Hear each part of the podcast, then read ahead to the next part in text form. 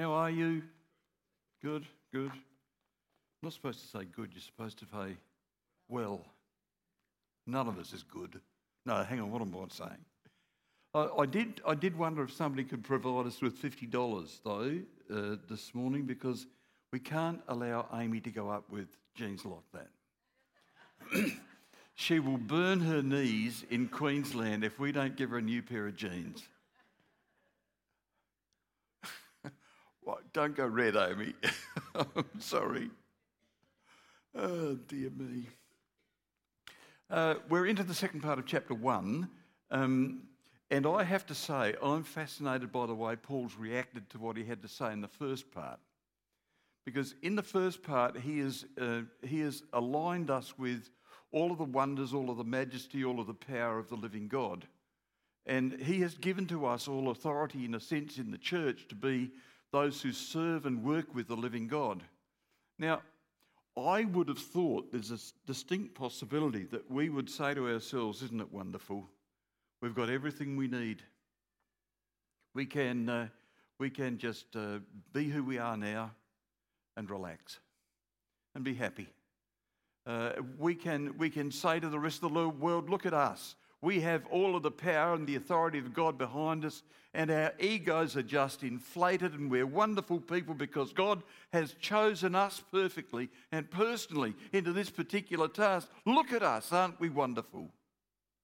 Now, I, you might say, oh, no, no, that, that couldn't possibly happen. But I would want to say to you that that happened to the Jews. They were chosen as God's, as God's living people. They were supposed to be the representative God to the, to the rest of the world. And in the process, they were supposed to be the servants of the rest of the world. And Jesus had to come because they failed. And they failed by saying, Look how important we are. What I find fascinating before I talk about the chapter itself is that Paul doesn't go down that road. He falls to his knees. What he does is to fall to his knees and say, I, I, I, kneel before my Father, and I want to say to my Father, Will these people now get a sense of your majesty that is not theoretical, that is not the statistics, is not the words that have been given, is none of those, but is in reality the relationship that's necessary for those things to be perceived. Put in place of all of the ego, put in place all of the wonder, all of that sort of stuff, a relationship with Jesus that he might set that stuff free amongst us. Because he lives here, that power is here. This church is the body of Jesus Christ and has access to absolutely everything that Paul has talked about in the first part of the chapter and in this chapter today. Ephesians 1, a chapter in two halves. Uh, first of all, it's the spiritual blessings from verses 13, uh, 3, 3 to 14. I'm sorry, there's the, the usual Pauline introduction at the beginning of the book. Uh, then he goes on to talk about the spiritual blessings that are there. And after that, he talks about what he wants to pray for us. And we're into this second part, but obviously we don't understand the second part unless we have read through the first part, because the second part is predicated on the, on the first part. These are the wonderful things that God has put in place for us. And so we need to see what he's saying. There is a major foundational idea right across the chapter. It's not knowing about God. It's not knowing about God. Having all the ideas, having all the facilities, having all the statistics, having all of the laws, having all of the in our heads. It's not that. The foundational idea for this chapter is that in these experiences we know Him. He lives in our hearts. He drives us on in the direction He has for us, and He hears our hearts saying to Him over and over again, I'm your child. I will do whatever you want me to do. If it's my turn to clean out the toilets, I'll do it, Lord. I'm your servant. I belong to you. You tell me what to do. Paul says, that's where it's at. Don't worry about learning and understanding all of the rules. Understand that we're like that with God. And as we pursue our lives like that with God, He begins to open up to us with all of the greatness, all of the majesty, the blessings that are ours. Throughout our knowing God, Paul the Father, Paul prays that the Father will reveal to his, his children these three things. First of all, the hope of God's call. Sometimes we need to understand that the hope of that call is Jesus Christ Himself. Secondly, the glory of God's inheritance. What He has given to us. This is our birthright. If you remember from last week, we had two birthright, two, two birth certificates. Uh, and we, in the, in the second birth certificate, take on the characteristics of the father in that birth certificate.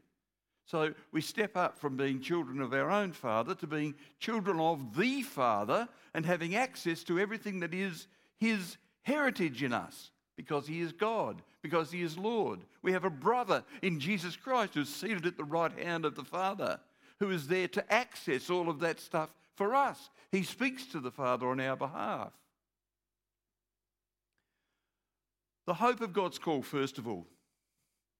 First of all, it's a divine call. It is a divine call. Understand that this hope, that this call is not something that has come from the king.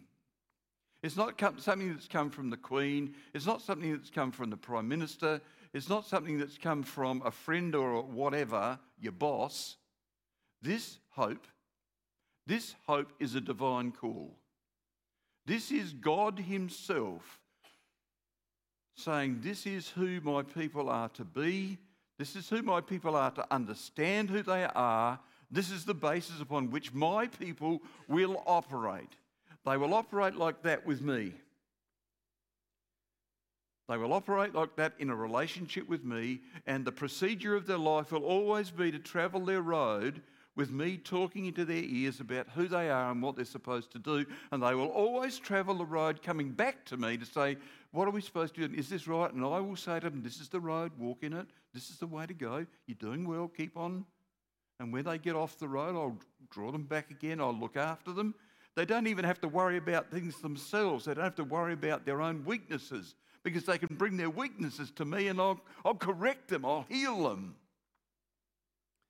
The hope is first of all to be like Him, to be like God. Not to be God, but to be like Him, to think like He thinks, to feel the things that He feels, to understand the things that He understands. When He sees somebody in the in the, in the street with poverty hanging around their ears, how does God feel about that? He says, That's how I want my people to feel. I love everybody. He wants us to serve Him. Now, He has, um, and, and this is my own way of talking about it, He has a tapestry that He is building of our world. You know, uh, there are some women who absolutely love doing tapestry work. Uh, and I, I, some of those tapestries are absolutely gorgeous. Um, but God has a process of putting to place a, a, a tapestry of His world. And there are little spots in it where He's putting bits of, and you and I are in those spots, and He calls upon us to contribute to that tapestry in the world. And He's looking at that tapestry all the time. And we will, together with Him, look back on that tapestry when, we when we go to be with Him. And He says, I want them to serve me so that that tapestry is perfect. I want them to be doing with their lives. I want them to be understanding in their hearts what life is supposed to be like I do. Like I do. I, uh, that, that, that they might, might hear my call. Head up to Queensland and be trained for six months. That's the call. Respond. Cost 10,000. Well, don't worry about that. That's the boss's responsibility. That's the master's responsibility. It's not ours. Ours is to be obedient. I went to England to study over there. Strangest call on the face of the earth for me. Do you know how much it cost as a family? $60,000 back in 81 to 84. University fees were double because we came from Australia and not from the European Economic Community. Didn't even ask that question. I, I forgot to ask that question before we went. Where did money come from? I don't know. I don't know. I know there were processes in place back here to help and all that sort of stuff. I don't know how he did it. See, we, we live in a different world as the people of God. We hear the voice of God, we respond to the voice of God. The rest of it is His responsibility. He will provide what He gives us a sense to do. That's who we are.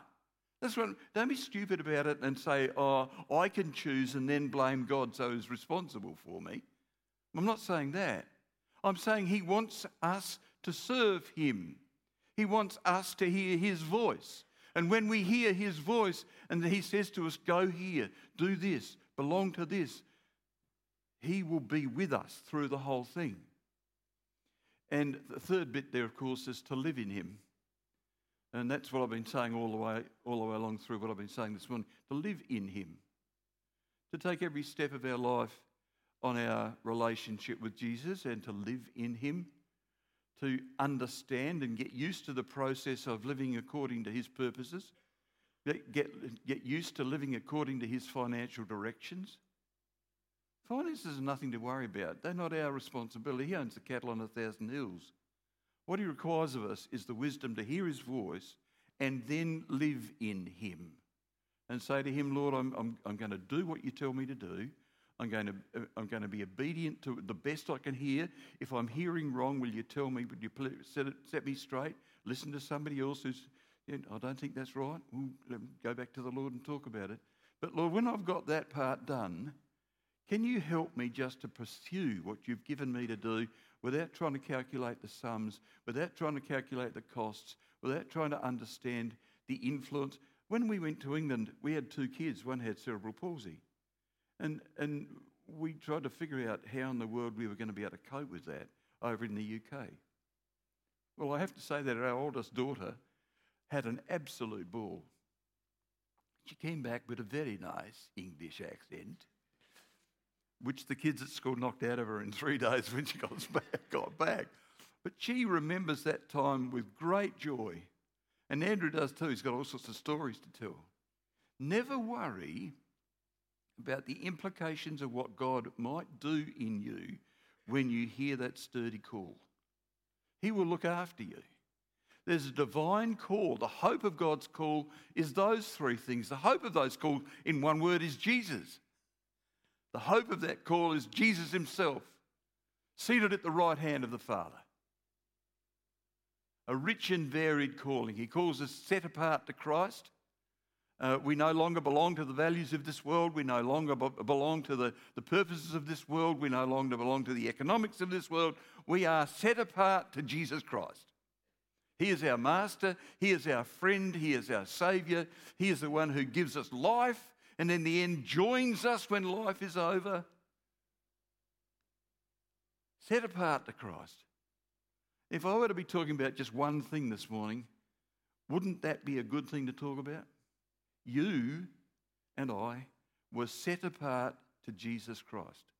In this church, there are 150 people who have, in the English congregation, the same Chinese congregation, have been set apart to Jesus.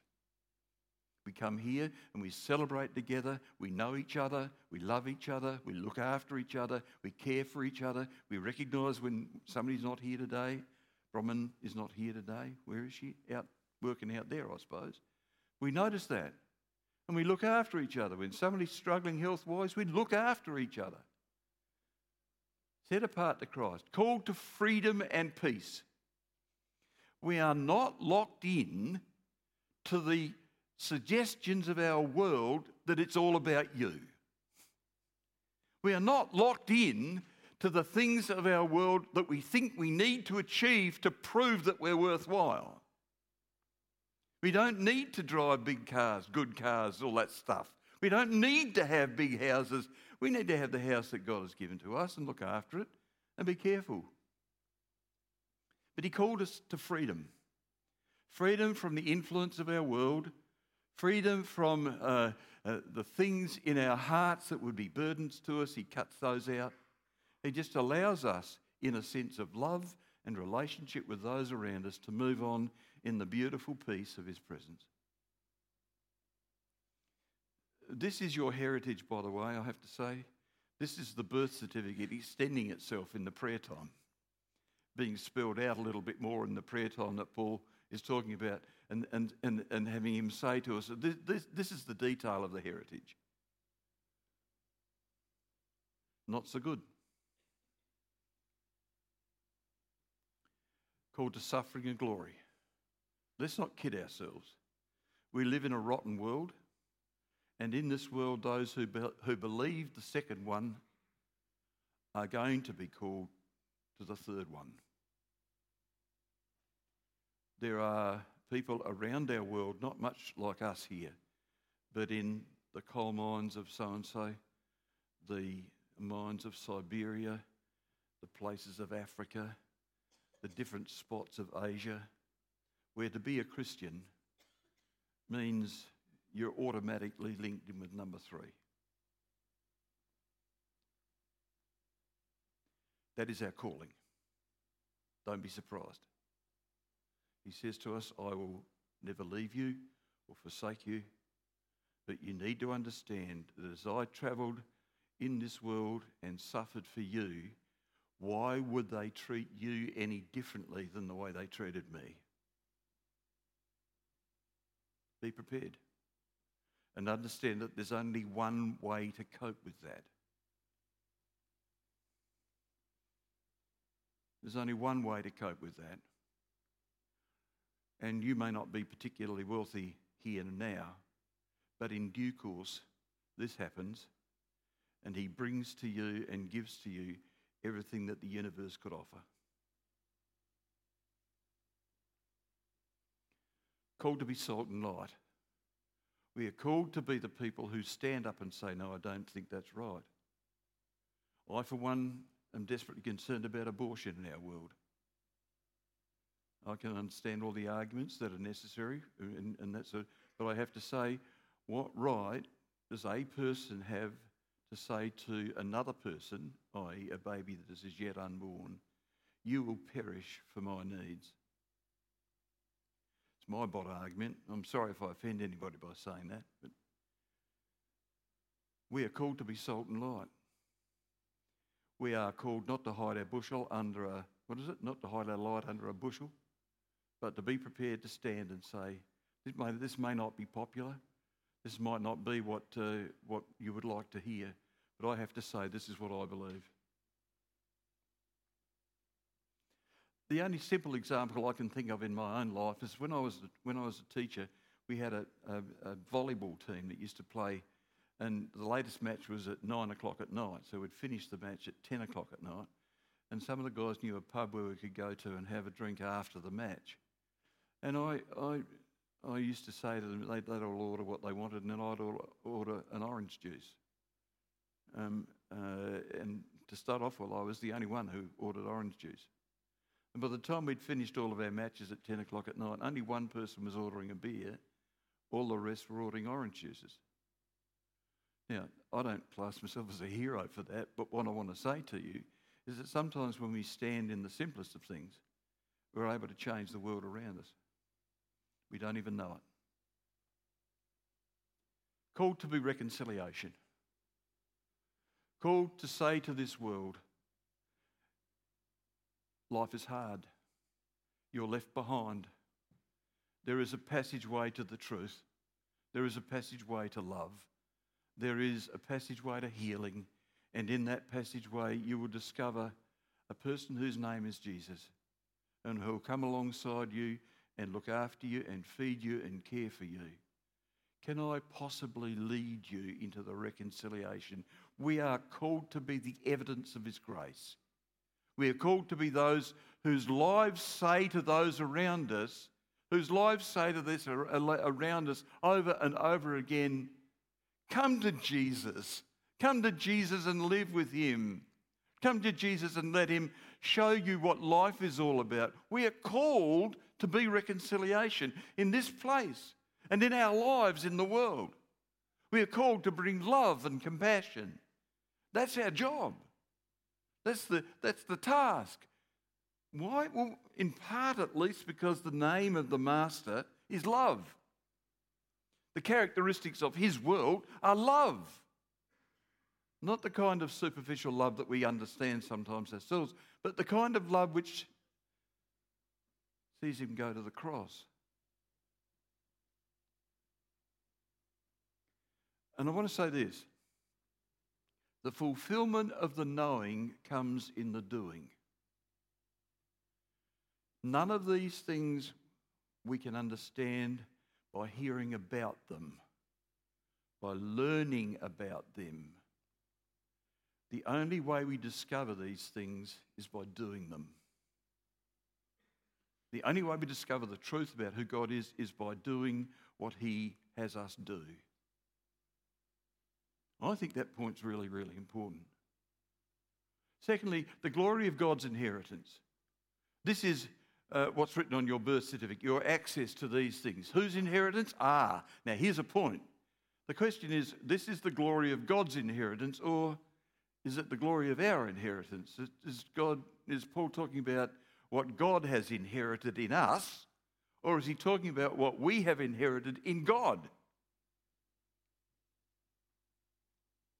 Uh, both things intertwined.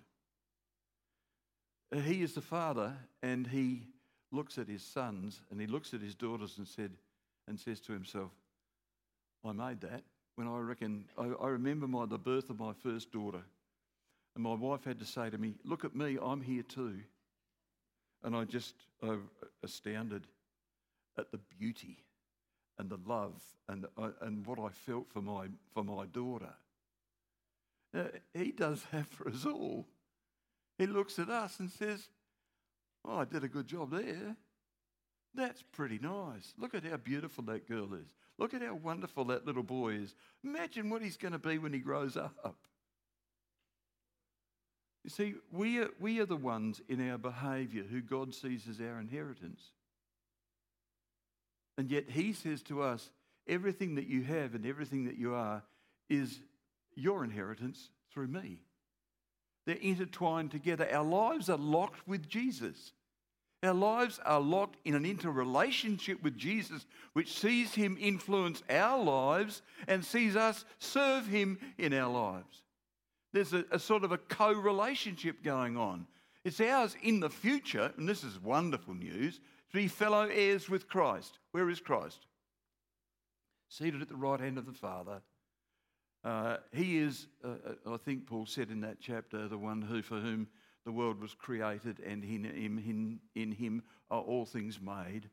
Uh, the world for him was, was put into his character and his personality, and it's, it's, it's, it's for him completely, and we sit next to him because he's our brother.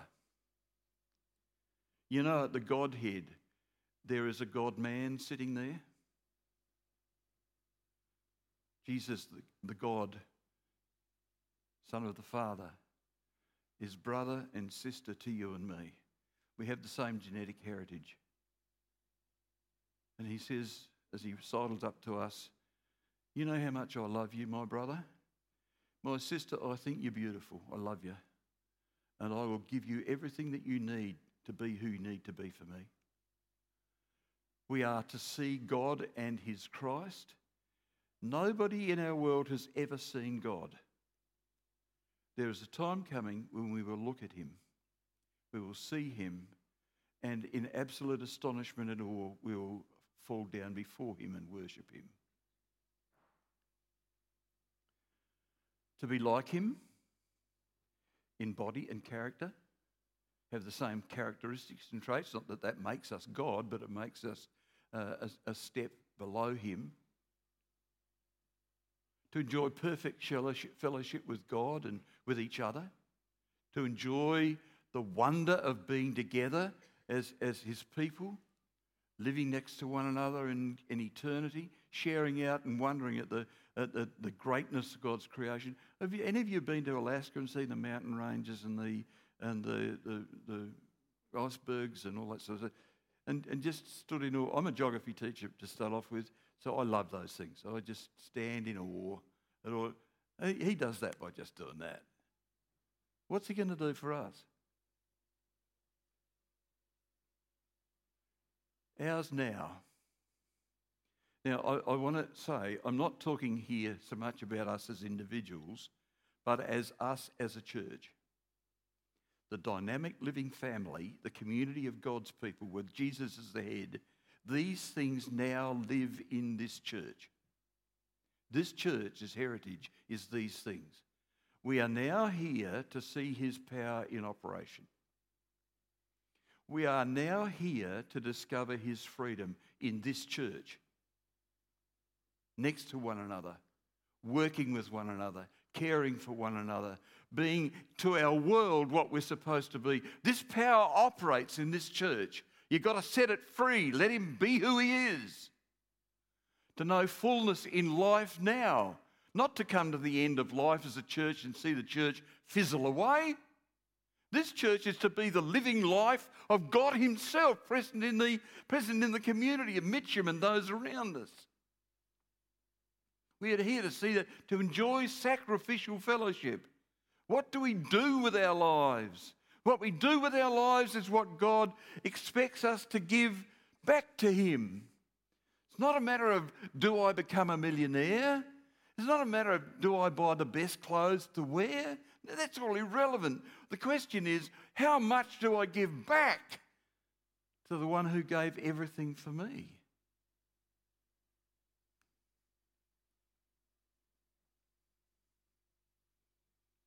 God's inheritance in us. We've been talking about what we get from Him. now, to demonstrate to the universe and heavenly forces the glory of His body. He wants the angels in eternity to say, Look at that church down there at Mitcham. They're the evidence of His grace. You want to know what God is like in operation? Go and have a look at Mitcham Baptist Church. You want to see, you want to see what the perfection of God's majesty is? Go and have a look at Mitcham Baptist Church. Some of you horrified at that? I'd be horrified, not about you guys but that, that he, he sees me as, as a demonstration to the world of the majesty of his grace. he wants to be able to show the world. Uh, if you follow me, this is what happens. Strangely, many people in our world say, I would be a Christian if it wasn't for the way Christians behave. But he's saying to, he's saying to us, but just the reverse of that. I want you to be the people who demonstrate me. You, I want you to show people who you are and what, you, what I do. To share his creative acts. To do the things that are only God things.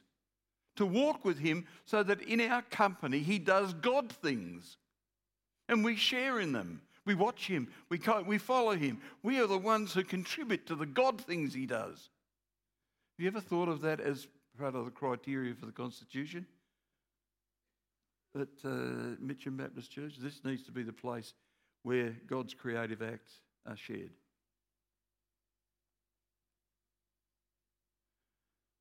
To show the power of his kingdom. What kind of power is that? We'll look about that, look at that in a minute. But I have to say that that's the power that sees, God the Father say, Lord Jesus Christ, be raised from the dead. Jesus Christ can go to a servant's place and he can look and say, Be raised from the dead.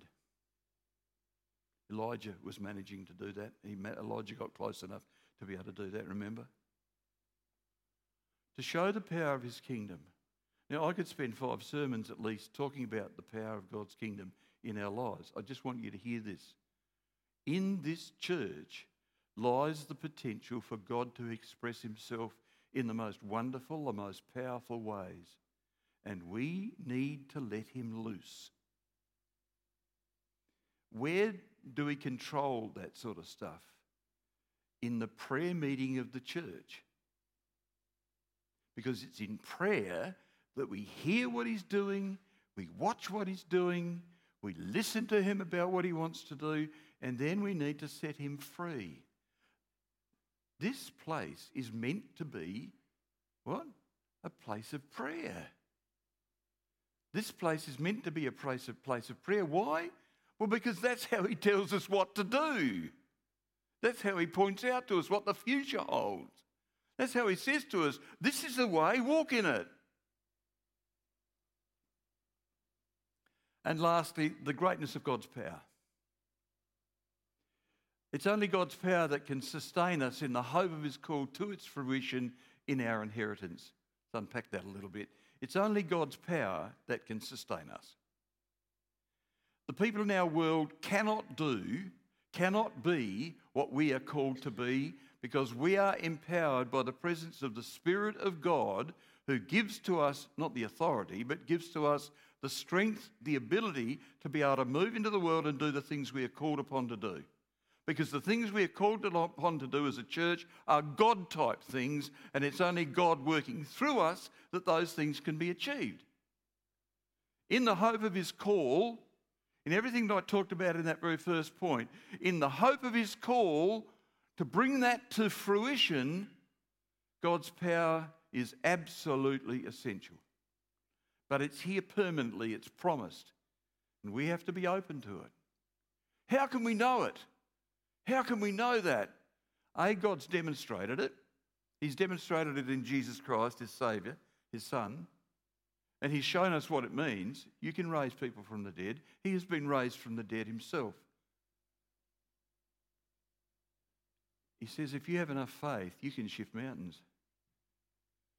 If you have enough faith in me, you can do whatever you need to do. If you come to me and ask for something, then I'll do it for you, he says. And well, a precursor to that is build a relationship with God so that the things that you're asking Him for are the things that He's given you to ask for. And when you ask for them, He says, Of course, I just told you what I wanted to do. God sets that power free in the life of His church. God begins to use our worship. And our worship is not just singing. God begins to use our prayer times. God begins to use the shoulder rubbing that we do over the coffee after the service. God begins to use the odd phone call and text to rest of the people in the church and begins to, to flow through his church some beautiful stuff. He sets that power free in his church. Uh, do you want to be those who live out that heritage? Are you prepared to do that? It'll cost you everything and it'll cost you nothing. But it will mean that the focus has got to be, as Paul is saying to the Ephesians, directly on who Jesus is and what he calls us to be. Let me pray. Lord Jesus, thank you for what you have done for us. We give our thanks to you. We thank you. We thank you. We thank you, Lord Jesus, for being among us, to be, for being empowering of us, uh, for showing us the way, for bringing us healing and showing us love, for living in the life of this church. Every structure of this church is there to just show the empowerment of the King. And Lord, we thank you for all of that. Thank you that that's our heritage. When we come here, that's who we are. We are together the people, the gathered people of Jesus. Thank you, Lord. Help us, we pray, to expose ourselves completely to what you're doing and being prepared to follow through. In Jesus' name, amen. Amen. Thank you, John. Let's stand as we sing together.